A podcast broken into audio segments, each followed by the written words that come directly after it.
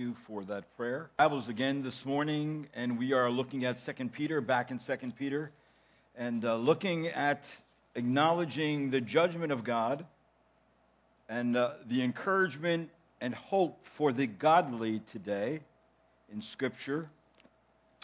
And let's take our Bibles, and I want to read this morning from verse 4 to verse 10. 2 Peter chapter 2, verse 4 to 10. For if God did not spare angels when they sinned, but cast them into hell and committed them to pits of darkness reserved for judgment, and did not spare the ancient world, but preserved Noah, a preacher of righteousness, with seven others, when he brought a flood upon the world of the ungodly, and if he condemned the cities of Sodom and Gomorrah to destruction by reducing them to ashes, having made them an example to those who would live ungodly lives thereafter. And if he rescued righteous Lot, oppressed by the sensual conduct of unprincipled men, for by wit, what he saw and heard, that righteous man, while living among them, felt his righteous soul tormented day after day by their lawless deeds. Then the Lord knows how to rescue the godly from temptation and to keep the unrighteous under punishment for the day of judgment, especially those who indulge the flesh in corrupt desires and despise authority. Let us pray. Lord, thank you again for the, another opportunity to um, open up the Word of God, to read it, to hear it preached. And Lord, I pray that we be ready to receive it and that it would be the Word of God that would be engrafted on our souls and it would transform our minds so we would continually know what the good and the acceptable and the perfect will of God is. And then I pray, Lord, it also would be the word that encourages us, especially during times of difficulty and trouble and trials. And it will be something we could hold to, knowing the one who has said it, and we can trust him in all things. Thank you for this time in Christ's name. Amen. So this morning, as we look at this passage of Scripture, I have been saying along the way that the justice, justice is part of the character of God. You cannot get away from it anywhere in Scripture. It is the habitation of God's throne, righteousness and justice. And in his judgments, the judge of all the earth will deal justly, fairly, rightly with everyone, both the saved and the unsaved. The Apostle Peter has already put before us three examples of sudden judgment so that all the world may take warning as to what ungodliness must surely meet with. Found in verse number 6, it says there, And if he condemned the cities of Sodom and Gomorrah to destruction by reducing them to ashes, he made them an example to those who would live ungodly lives thereafter. Now, of course, that includes all people there. And so in, in our world, we obviously see that our world has departed from God, from true religion, and it is seen everywhere in our cities, in our towns, in our schools, on our college campuses, in the media, at all levels of government, both local, state, and federal. The power of evil seems to be so great so highly organized, so deeply entrenched in life. People mocking, dismissing, blaspheming God. Not only in their practice do they do that, but actually they do it in their ideology, in their, uh, in their theory of life. Many people are living with a level of hopelessness, which often settles one in, with a mindset of discouragement and despair. And false teachers are often sought during times like these because they often qu- give quick fixes to people's problems. In our text, we are encouraged to continue standing for God and truth, whatever the world may be doing. Why should we be encouraged? Well, consider Noah. Noah's, Noah was not told to tell the people to just hold on and the circumstances will change for the better. No, he didn't say that. That is often the message of false teachers. Neither did the Apostle Peter here say, Come to Christ and he will deliver you from your troubles. And if you do, your circumstances are going to change for the better. You could be healthy, wealthy, and fine. If only you believe. No, he did not say that. Often that is the message of false teachers. Well, then, how does the apostle Peter encourage and give hope to the saints? That's this point this morning. The first thing he does is he puts before us two examples of God's past historic rescues. And then he points us to the doctrine of the sovereignty of God. And in our outline, we have been discerning the terrors awaiting false teachers. This whole section is about that. And of course, that led us to see that God determines to uh, show his justice in the future and in the past. And God demonstrated his justice in the past. And today, we're going to take a look at the other side of God's justice, which is God's rescue of his people. We can say it this way God's mercy towards people. And so this morning we're going to look at God, how God demonstrates his rescue in the past. And there's two past rescue examples of the godly. We find it in verse number 5. The first rescue is that of Noah and his family.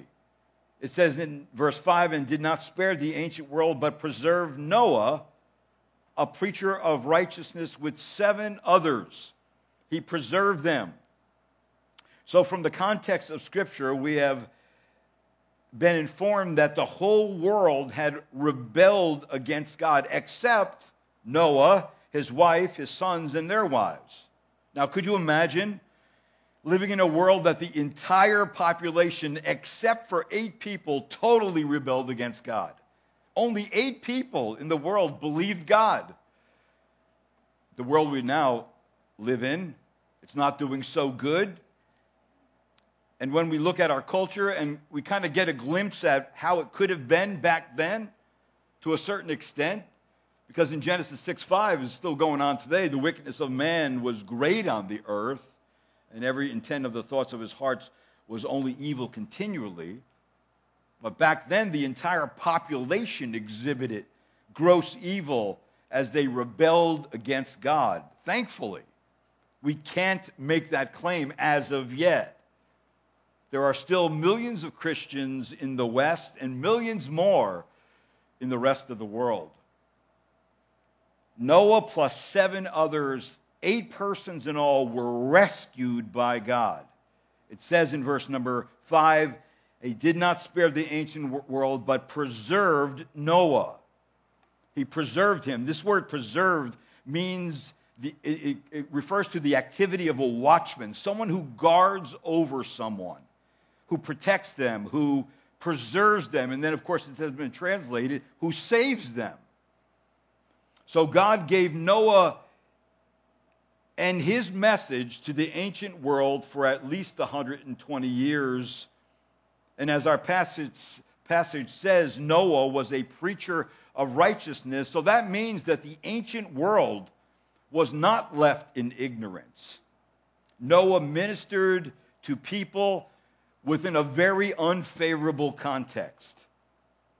God places Noah in the Godly Hall of Fame in the book of Hebrews, chapter 11. I'd like you just to turn over Hebrews chapter 11 very quickly and just take a look at verse number 7, which I'm going to just highlight there. And I want to kind of bring out the character of Noah. See, Noah believed God. And God and he believed God would do what he said he was going to do without question. He took God at his word. And how many uh, preachers and teachers has the Lord given this present world? Many teachers and preachers all over the world are preaching the gospel of Christ. So, what does it mean to take God at His word? For Noah, as well as for us, it includes at least several things. The first thing, it means believing God's word with no visible evidence be, beyond what God said. Now, if you look at verse 7, it says, By faith, Noah, being warned by God about things not yet seen. Now, the term warned by God carries with it the weight of a serious command from heaven. It is a command not to fudge with, add to, subtract from, or minimize God's warning in any way. That was the job of Noah. So Noah's faith was backed up by his daily trust in God's message without experiencing immediate results. In other words, he had to wait, and he had to wait a, quite a long time. If God wanted to delay his warning of judgment on the ungodly world, he was patient to wait for God's timing. See, Noah believed that God would judge the earth by means and in ways not yet seen. Didn't see rain yet. Never seen a flood where it went as high as the mountains and above the mountains. Never seen the devastation of the whole world yet. And yet, the elements in which God pronounced good in the beginning will turn against unbelief in cataclysmic judgment. And he believed that, even though he did not see the results. A second thing it means to take God as his word in verse 7 is that he believed God's he believed God by convert, confirming it with internal conduct. Notice what it says there. In reverence, he prepared an ark. That means Noah's faith was backed up by his daily attitude toward, toward God. No grumbling, no complaining, no murmuring, no under the breath comments. He reverenced God. And be sure of this faith without reverence for God is no faith at all. The conduct of Noah confirmed the meaning and the essence of faith found in Hebrews 11 chapter 11, verse 1, the assurance of things hoped for. What was that? His and his family's rescue, and then the evidence of things not seen, the judgment of the flood that would come. Also, taking God at his word means believing God's word coupled with the evidence of faith. Remember, faith always has works connected to it. It says in reverence in verse 7, he prepared an ark for the salvation of his household. Here, here we see that Noah's faith becomes most remarkable in that he shows he took God at his word by not sitting around on his duff. He had a busy life. He believed God's word about judgment. He believed God's word that he would deliver at a certain point in time and bring the judgment but he also believed God and took steps necessary to save himself and his family. And what steps were those? He prepared an ark according to God's blueprint. He had an impossible task, and he could not have done it with, without divine help. You know that means? That we have to quit being logical. Because being logical will often bring you to despair bring being theological theological will bring encouragement because when god tells us something completely completely impossible uh, we have to believe him even if there's no results so noah had to build an ark 450 feet long 75 feet wide 45 foot feet high it was about as long as a football and a half and as wide as a football field it was a big ship and it was being built on dry ground far from any ocean. It had never rained before, and Noah obeyed God and began to lay the ship's, uh, the great ship's keel. So he did something. Also, he preached. He continued to preach repentance from sin and trust in God's word and coming judgment. He also praised and worshiped God during that time. It tells us in Genesis, Genesis 6 but Noah found favor in the eyes of God, and Noah walked with God. So he worshiped God. And then he preserved, he persevered un, uh, undeterred by the mockery of others. Just, you just imagine the jokes, the Noah jokes that came up when Noah was building the ark and preaching the gospel. People laughed, laughed him, uh, laughed at him every single day. But Noah surely looked to them like a madman. And yet he kept on being a fool for God. He kept on in the message, he kept on building the ark. And it just, we come to the New Testament, we find the same thing. For the message of the gospel to the Jews is stumbling block, and to the Gentiles foolishness. See, the question is, are we willing to be a fool for the sake of serving God, like Noah was? But we know as Christians that the gospel is Christ is the power of God and the wisdom of God. So by Noah's faith, two things float to the surface. And notice again the double edged sword of the gospel as a means of not only judgment, because when the gospel goes out, it goes out really for two, eh, two reasons for judgment, and it goes out for salvation too. It's always a double edged sword. What was the first thing in verse 7? It says, by which he condemned the world, that he was condemning ungodliness and unbelief by his righteous life. This word, word condemned is referenced here by a good example to render one's wickedness more evident and condemn, condemnable. That Noah contrasted against the rest of the world, actually condemned them. There's an example found in, uh, the history of Athens, Greece. One of the finest men who ever lived in Athens was Aristides, who was called the Just. But he was, the town voted to banish him. And one, one man asked why he had voted that way. And his answer was this because I am tired of hearing of Aristides, of Aristides called the just. There is danger in goodness, for in its light, evil stands condemned. And that's why people don't like the gospel. They don't like the gospel of light that reveals their sins. They don't even like a righteous life that makes them look worse. And that's what that was Noah's life. The reason why Noah's faith condemned the world is because of what he was told by God as yet unseen came to be in every last detail to an unbelieving world. He here we see personal righteousness contrasted with godlessness all around.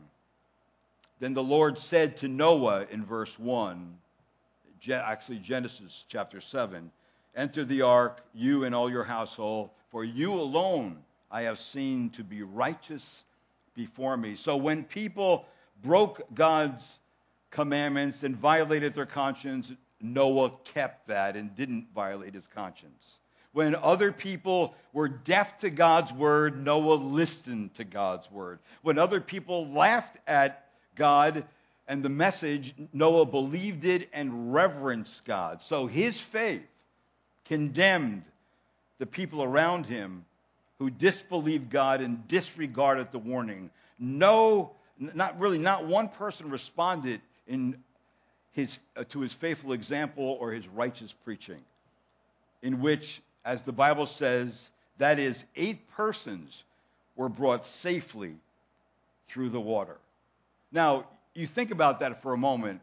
Here he's ministering all these years receiving this opposition and persecution for what he was believing and preaching, which was the truth. So we really should never be surprised by unbelief. Did you ever feel disappointed when you enthusiastically shared the gospel of Jesus Christ with somebody and they outright rejected you and you concluded after that that something had gone wrong with you. Well, you know what? That ought not to be. It was uh, a preacher, a Welsh preacher of days gone by, who at this point said the idea that we ought to feel disappointed when people do not believe the gospel, that we ought to think that something has gone wrong, is altogether mistaken.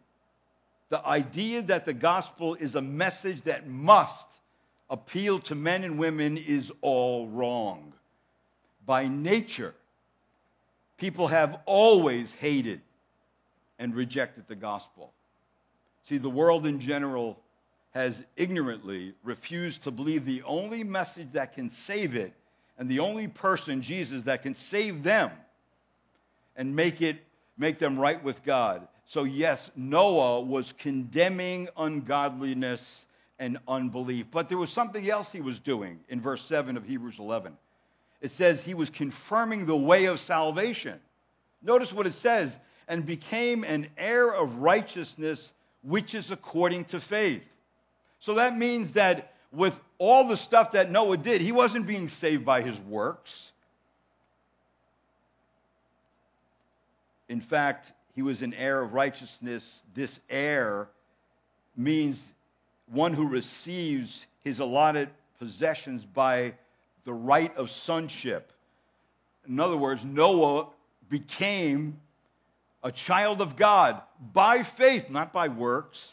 So the inheritance in which Noah entered was not entered by self righteousness, but by a righteousness that comes through faith in God or in Jesus Christ. It is an inheritance that God had provided for all saints from the beginning of time till the end in Christ Jesus.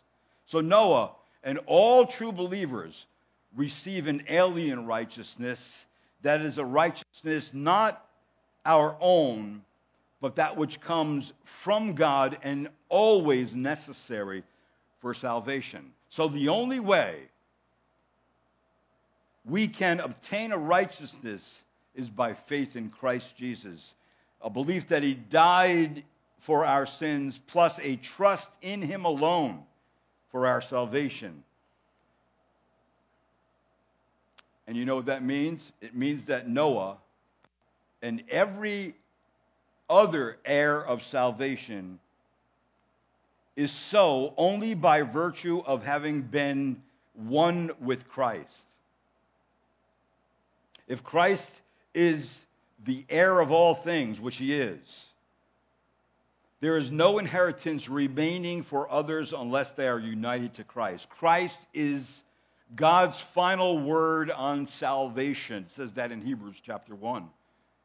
See, God, just as God provided an ark to provide salvation for Noah and his family, which is a type of Christ, a type of rescue, and just as Noah was saved through water, so the believer is saved through or by virtue of Christ's resurrection. God has provided salvation through Jesus Christ's death, burial, and resurrection. And in that sense, one is rescued from the condemnation of sin. Now, let me remind you that all those who are children of God and fellow heirs with Christ, in the hour of judgment, there is security only for those who have faith in Christ.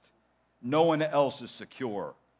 In fact, at that point, you're hid with Christ, as it says in Colossians, for you have died and your life is hidden with Christ in God.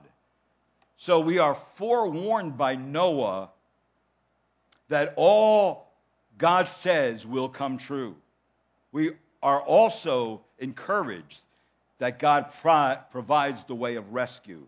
The message and example we receive from Noah is living by faith is unquestionably obeying God's word, taking God at his word without question, and trusting in God's timing for rescue. There's a second example back into uh, 2 Peter that is given before to us for our encouragement, and that's the rescue of Lot and his family. For it says in verse 7 and 8 of 2 Peter chapter 2, and if he rescued righteous Lot, oppressed by the sensual conduct of unprincipled men. Now picture these people as rebels against the law of nature and conscience, therefore against the Creator. And just imagine you were part of a very small number of godly ones amidst a large number of ungodly ones and antagonistic ungodly ones. Lot was in the minority, and it took a toll on him because if you look at verse number 8, it says, by, For by what he saw and heard, this righteous man, while living among, among them, felt his righteous soul tormented day after day by their lawless deeds. Have you ever felt that way when you considered ungodliness and what's going on in the world? See, God gave Sodom and Gomorrah Lot as a righteous man, and their indecent conduct day after day wore him out. Every day he saw their vile acts. Every day he heard their vile conversations from people who cared neither for law nor conscience, nor the Creator, nor God. And the things that he saw and heard, it grieved him. In our own day, we see the same things vile perversion permeating every part of our society to the highest levels of our society. The righteous person should view them the way Lot viewed them as loathing and with disgust. We should have that attitude toward what's going on in the world. It's difficult to live a Christian life in such an ungodly environment where you're outnumbered, where your testimony is disregarded, and you receive little support or encouragement to live for God from anybody. Maybe, maybe you're the only Christian in your family today, or at work, or in college with you. And it's hard to stand alone because you feel outnumbered. And you feel your arguments aren't, aren't sharp enough to uh, combat some of the thinking. But take this encouragement from verse number 9 of 2 Peter. Then the Lord knows how to rescue the godly from temptation. You see, these trials that Lot suffered were the result of his commitment to God. Anytime we're committed, committed to God, the godly will suffer persecution. And Lot was not willing to transgress the boundaries set by his Creator. And so, did God rescue him? God rescued him. Yes, God knows how to rescue the godly, even though they are surrounded by temptation and evil and wickedness. The godly do not need to fear, but they just need to simply trust God. See, God saved Lot, not because he was better than the Sodomites, but because his heart of hearts was right with God. He had entered the blessing of Abraham. However, through a series of bad decisions, Lot ended up in Sodom, yet, in spite of his, his failure and even his backsliding, he was a man justified by faith. In our, in our text, with the evil angels, the people of Noah's day, with the people of Sodom and Gomorrah, evil had reached such a point that God decided to pour out his wrath and judgment upon it. And each of those cases, the judgment of God put an end to these periods of wicked sinfulness. It showed that God acts and intervenes over and above all evil that developed, and he controls it. How, he, how does he control it? He controls it in judgment. And at the same time, while rescuing the godly. That's what he does. See, the Lord is on his throne, controlling everything, working his plan, no matter how wicked the world becomes. God has not changed in his righteousness. Now, the scripture really directs us to the doctrine of the sovereignty of God. That means this that hope for the righteous comes by being reminded of God being sovereign. Now, how so, you say? Well, God's sovereignty is the encouragement and hope for the godly. Now, saying that, there are several things that I want to bring to your attention. The first one is that it should remind us that hope for the godly is found in the ability of God. If you notice in verse number 9, it says, Then the Lord knows how to rescue the godly from temptation. And that meaning this, that God is able and he has the power to do it. God is more powerful than the things going on in the world. God is more powerful than the trials that are coming against us. God is more powerful than the temptation that is presented to us. And in fact, this word temptation in this passage can be translated also trials.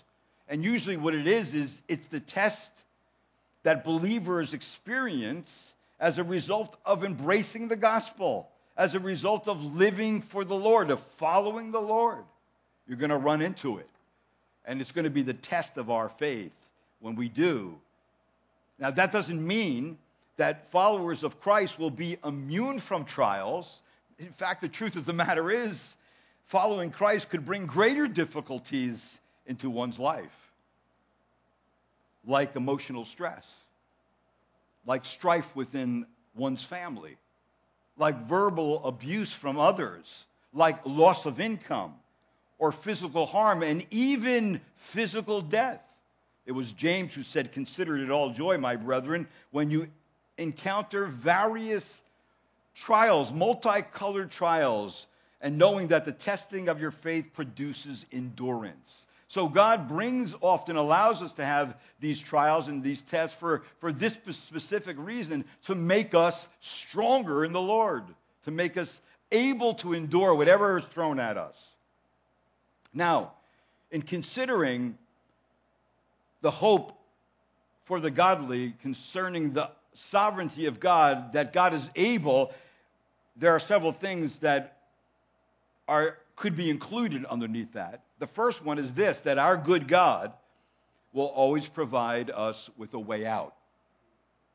All right, now, where did you where is that recorded in scripture? Well, first Corinthians chapter 10 verse 13, no temptation it says has overtaken you but such as is common to men, and God is faithful who will not allow you to be tempted beyond what you are able, but with the temptation will provide a way of escape also so that you will be able to endure it. So not only does God provide a way of escape, He gives you the strength to go through it too, to endure it, so it can produce the results God wants to be produced in your life.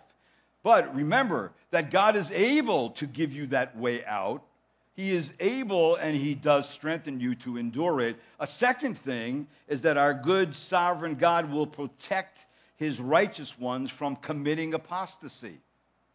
They won't step away from Christ. They won't reject the Lord. Just consider Noah and Lot. Lived among the wicked and were confronted by evil people every day, and they were outnumbered and they passed the test. They were in the minority.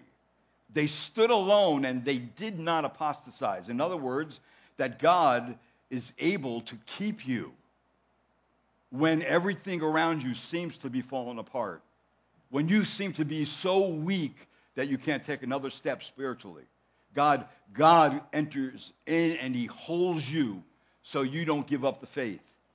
So you don't just throw in the towel and or just say, "Well, I tried Christianity. I think that's I'll try something else now." No, you'll never give up Christ.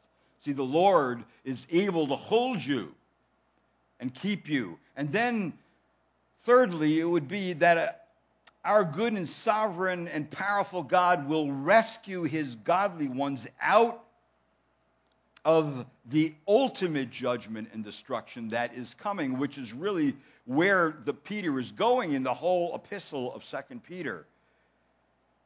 It says in verse number 9, then the Lord knows how to rescue the godly from temptation. Now, I believe that the main point of our passage is that the Lord God will ultimately rescue us, his godly ones, not away from trials, but out of the final trial. You can translate the word from, which is the Greek word ek, either out of or away from. I believe here it's used in the sense of God will rescue us out of it. In his timing, Noah and Lot were delivered out of ultimate destruction. Before Sodom and Gomorrah was judged by God and uh, turned to ash, God took him out. Before the flood came, God sent Noah and his family into the ark that he had built. See, God took him out. So the promise here is that our loving Lord will not allow sin and evil to harm us in any vital or eternal sense. See, the Lord knows how to deliver his children from the power and the polluting and the condemning effects of sin and evil. It's just really when we say there's no condemnation in Christ, that's it. So then the Lord knows how to save his children from the ultimate judgment and destruction that is going to fall upon sin and evil of the unrighteous and the unjust of this earth. There's a very interesting verse, a shift in verse number 9 of 2 Peter chapter 2.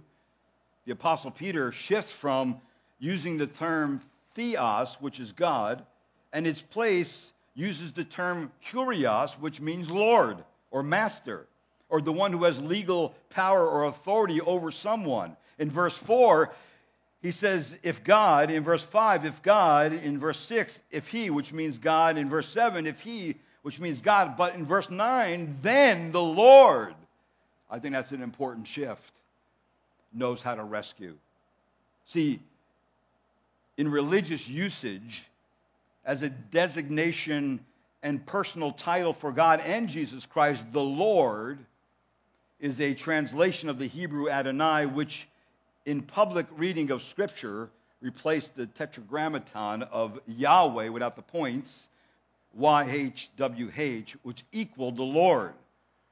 Now, the Legacy Bible that's going to be translated by the Master Seminary, they're supposed to uh, put back in the text Yahweh, and uh, so that will be coming up, which should be there in the first place because Adonai was really used because the Hebrews didn't want to use the real name of God. Uh, and just saying that, you remember back in 2 Peter here, chapter 1, verse 10, the saints of God are bidden to make their calling and election sure, and this by adding to their faith the other graces enumerated in 2 Peter 1 5 through 7, they are assured that if they do so, they shall never fall. For so an entrance shall be administered to them abundantly into the everlasting kingdom of our Lord and Savior Jesus Christ. Look at verse number 11 of chapter 1 of 2 Peter. I want you to notice how it's written. For in this way, the entrance into the eternal kingdom of our Lord and Savior Jesus Christ will be abundantly supplied to you. See, that is what the saints are to look forward to. That is what our hope is. Our hope is not we're going to come under judgment and God's going to leave us there in the final judgment, but that we have an entrance into the eternal kingdom of our Lord and Savior Jesus Christ. Now, Again, notice the order in which Christ's titles are mentioned. It is not our Savior and Lord in our text, but our Lord and Savior. In other words, according to Arthur Pink, he said he becomes the Savior of none until the heart and will unreservedly receive him as Lord.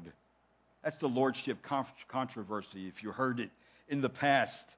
Uh, some people say, well, hey, I, I received Jesus as Savior, and some time later on I recommitted my life, and now He's my Lord. No. No. You were never saved yet. A lot of people do that. I rededicated my life and now, now Jesus is my Lord. No. No, the order cannot be reversed.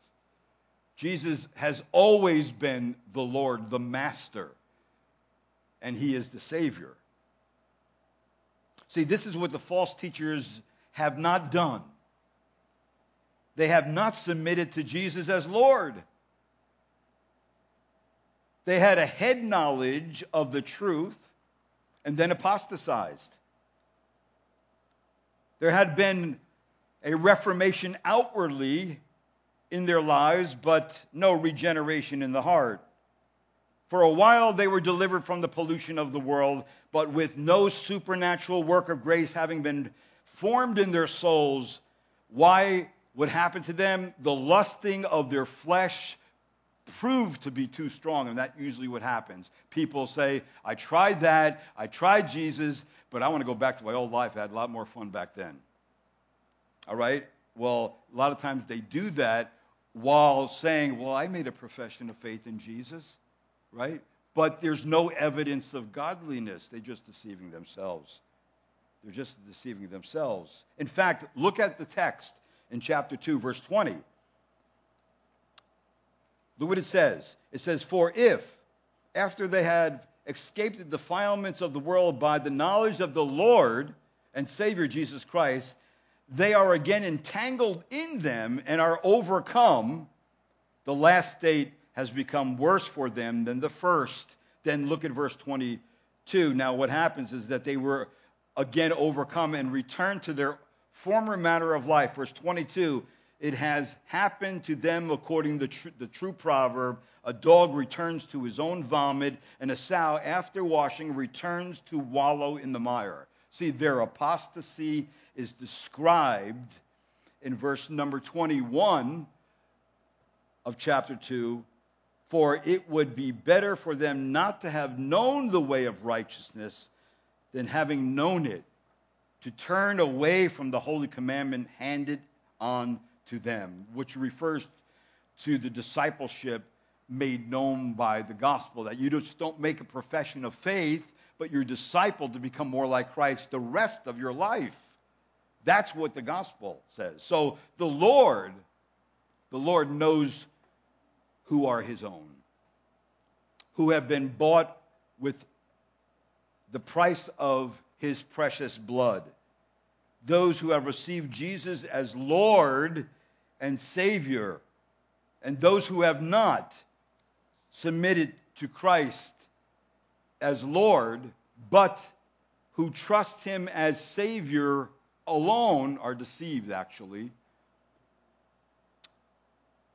because they think to themselves, well, they're pretty much still the Lord of their own life. So God's sovereignty is an encouragement to us in that God rescues us, He gives us a way out, God keeps us from committing apostasy, and then we know in the final judgment we are rescued at the right time because of what Christ has done, because of his righteousness, not, righteousness, not our own. And the second thing that we can get encouragement from, uh, that will bring hope to the godly, is also uh, we're reminded of the justice and the righteousness of God in verse number 9 again of chapter 2, and to keep the unrighteous under punishment for the day of judgment. So, in this case, after death, the unjust and the ungodly are reserved in a state of punishment until, until the day of final judgment. But, brethren, that's what makes life so serious and biblical evangelism so crucial. That if a person goes out from this life as an ungodly person, that person is being reserved in punishment until the final day of judgment. That great white throne judgment in Revelation chapter 20. There are two thought, thoughts could come uh, together in this passage. The first one could be that God can be keeping the unrighteous for the day he will judge them in the end, and that's included, but it also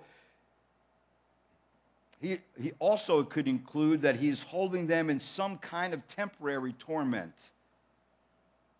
even in this life. For example, it was uh, Douglas Moo who said this that sin always has terrible consequences for health, for the mind, for the body, for relationships. So it's a form of punishment.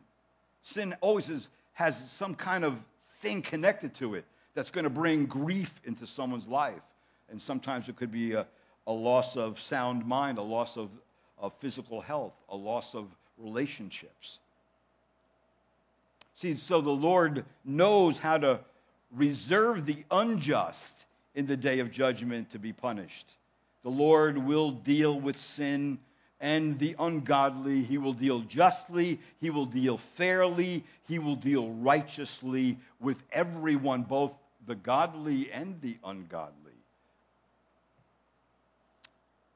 Oh, yes, those who preach freedom to live in one's sins as they choose, they will find out that their freedom was slavery. And their freedom to live as their own Lord will end in being judged by the Lord. Because in verse number 10 of 2 Peter chapter 2, it says, especially those who indulge the flesh in its corrupt desires and despise authority. So, again, the false teachers are denying the Lord God, their creator, who made them, and as creator, he owns them. See, false teachers claim to be part of the household of God, but, but they refuse to submit to the master of the house, which is Jesus Christ. In other words, they've never taken Jesus as Lord. They deny their sovereign master in that they do not obey him. As it says in verse number 10, they despise authority because they are their own authority.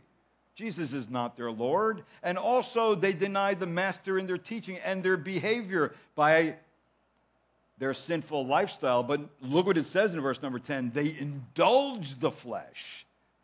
When you tell somebody, hey, indulge yourself, that means, man, dive right in and enjoy the whole thing. And that's how they looked at their lifestyle to indulge because they have freedom to, in God to do anything they want. And it was, it was the book of Jude that brought, brought up the same point where Jude said this For certain persons have crept in unnoticed, those who, who, who long before were marked out for this condemnation ungodly persons who turn the grace of our God into licentiousness and deny our only master and Lord Jesus Christ. There it is right there. He brought it all together. They, they actually turned the grace of God into sin. Now, the grace of God does lead somewhere. Where does it lead to? When somebody's saved by God's grace, where does it lead? Well, Titus says this For the grace of God has appeared, bringing salvation to all men, instructing us, this is where it leads, to deny ungodliness and worldly desires and to live sensibly, righteously, and godly in this present age, in any age you live. That's where God's grace brings everyone. If someone's not led there, maybe they were not led there by God's grace. So living under the lordship of Christ always, always includes obedience to the gospel of Christ, where Jesus is Lord and Savior, and then also ongoing pursuit of holiness. Anything less than that denies Jesus as Lord. So false teachers knew the truth. However, they turned from it. There are professors in word, but reject the authority of the Creator and actually deny the redemptive offer and purchase. They say no to the one who has the power and authority. And it's not like they were ever genuinely saved. That's why in the Matthew passage of Scripture, when they say, Lord, Lord, haven't we done this, this, and this? And the Lord says, Depart me from me, you workers of iniquity. See, It is that they have not made or not or they have not had Jesus Christ as Lord. And then there's one last thing which encourages the godly and it's God's mercy. The good Lord delays his ultimate judgment. Why does he do that? Well, look at look at 2 Peter chapter 3 verse 15. Look what it says there. It says, and regard the patience of our Lord as what? Salvation. Why does God delay? He delays for this reason. He gives people plenty of time to repent and be saved. See, that's encouraging. To know that God's mercy is still out there. So if you have family members that are still unsaved, pray for them and witness to them. All right? There's still time. There's still time. See, and regard the patience of the Lord as salvation. And then also verse uh, verse 9 and 10 of chapter 3, where it says, The Lord is not slow about his promise, as some count slowness, but is patient towards you, not wishing that any, any to perish, but for all to come to repentance. But the day of the Lord will come like a thief, in which the heavens will pass away with a roar, and the elements will be destroyed with intense heat, and the earth and its works will be burned up. So, in other words, in the mercy of God, God has given time to repent. Just like Noah's preaching, just like the righteous life of Lot, God is giving time to repent. And just remember this Christianity offers an explanation for what God is doing about the problem of evil. Jesus Christ is the central issue when it comes to the problem of evil, because he solves the problem. The Bible tells us that Jesus came to bridge the gap between a perfect God and imperfect people, stained by evil. In other words, God has not been sitting idly by while humanity goes from bad to worse. Jesus came into this world of suffering and evil and died for sinners like you and I. Jesus came to free us from our, from our bondage to evil and in, to ensure that one day all evil will face God's perfect justice. So God's justice is exhibited in the rescue of sinners. He's always in that work. He will always be in that work providing forgiveness of sins, providing redemption through the blood of the cross. So, the right conception of what scriptural and, and saving faith is, is really found in the Old Testament, which the apostles preached. They had no New Testament yet. And what is that? Isaiah 55 7. Let the wicked forsake his way, and the unrighteous man his thoughts, and let him return to the Lord and he will have compassion on him and to our God, for he will abundantly pardon. See, that's what God does. God has always been in the business of saving ungodly, unholy, wicked, evil people like us. He's always been in that business. I thank the Lord he's been in that business. So, conversion then is turning from sin unto holiness from self unto God, from Satan unto Christ. It is a voluntary surrender of ourselves to the Lord Jesus Christ. It's a, it's a consent to depend upon Christ's works to save us, not ours. A willingness and a readiness to obey him, and the will to yield to his authority no matter what, even if we're standing alone like Lot. So when we say that no false teacher or unregenerate person is subject to Christ as Lord, we mean that his will is not the rule of life. He doesn't want to please the Lord or obey him or honor him or glorify Christ. That is not the dominant aim or disposition or the striving of their heart. What is the ultimate dominant aim of uh, one who rejects Christ, who remains unregenerate, and of course, ultimately in our context, false teachers. It's found in verse number 10. And especially those who indulge the flesh in its corrupt desires and despise authority. Those seem to be the two things that end up being, in other words, the person becomes their own God. They become their own authority.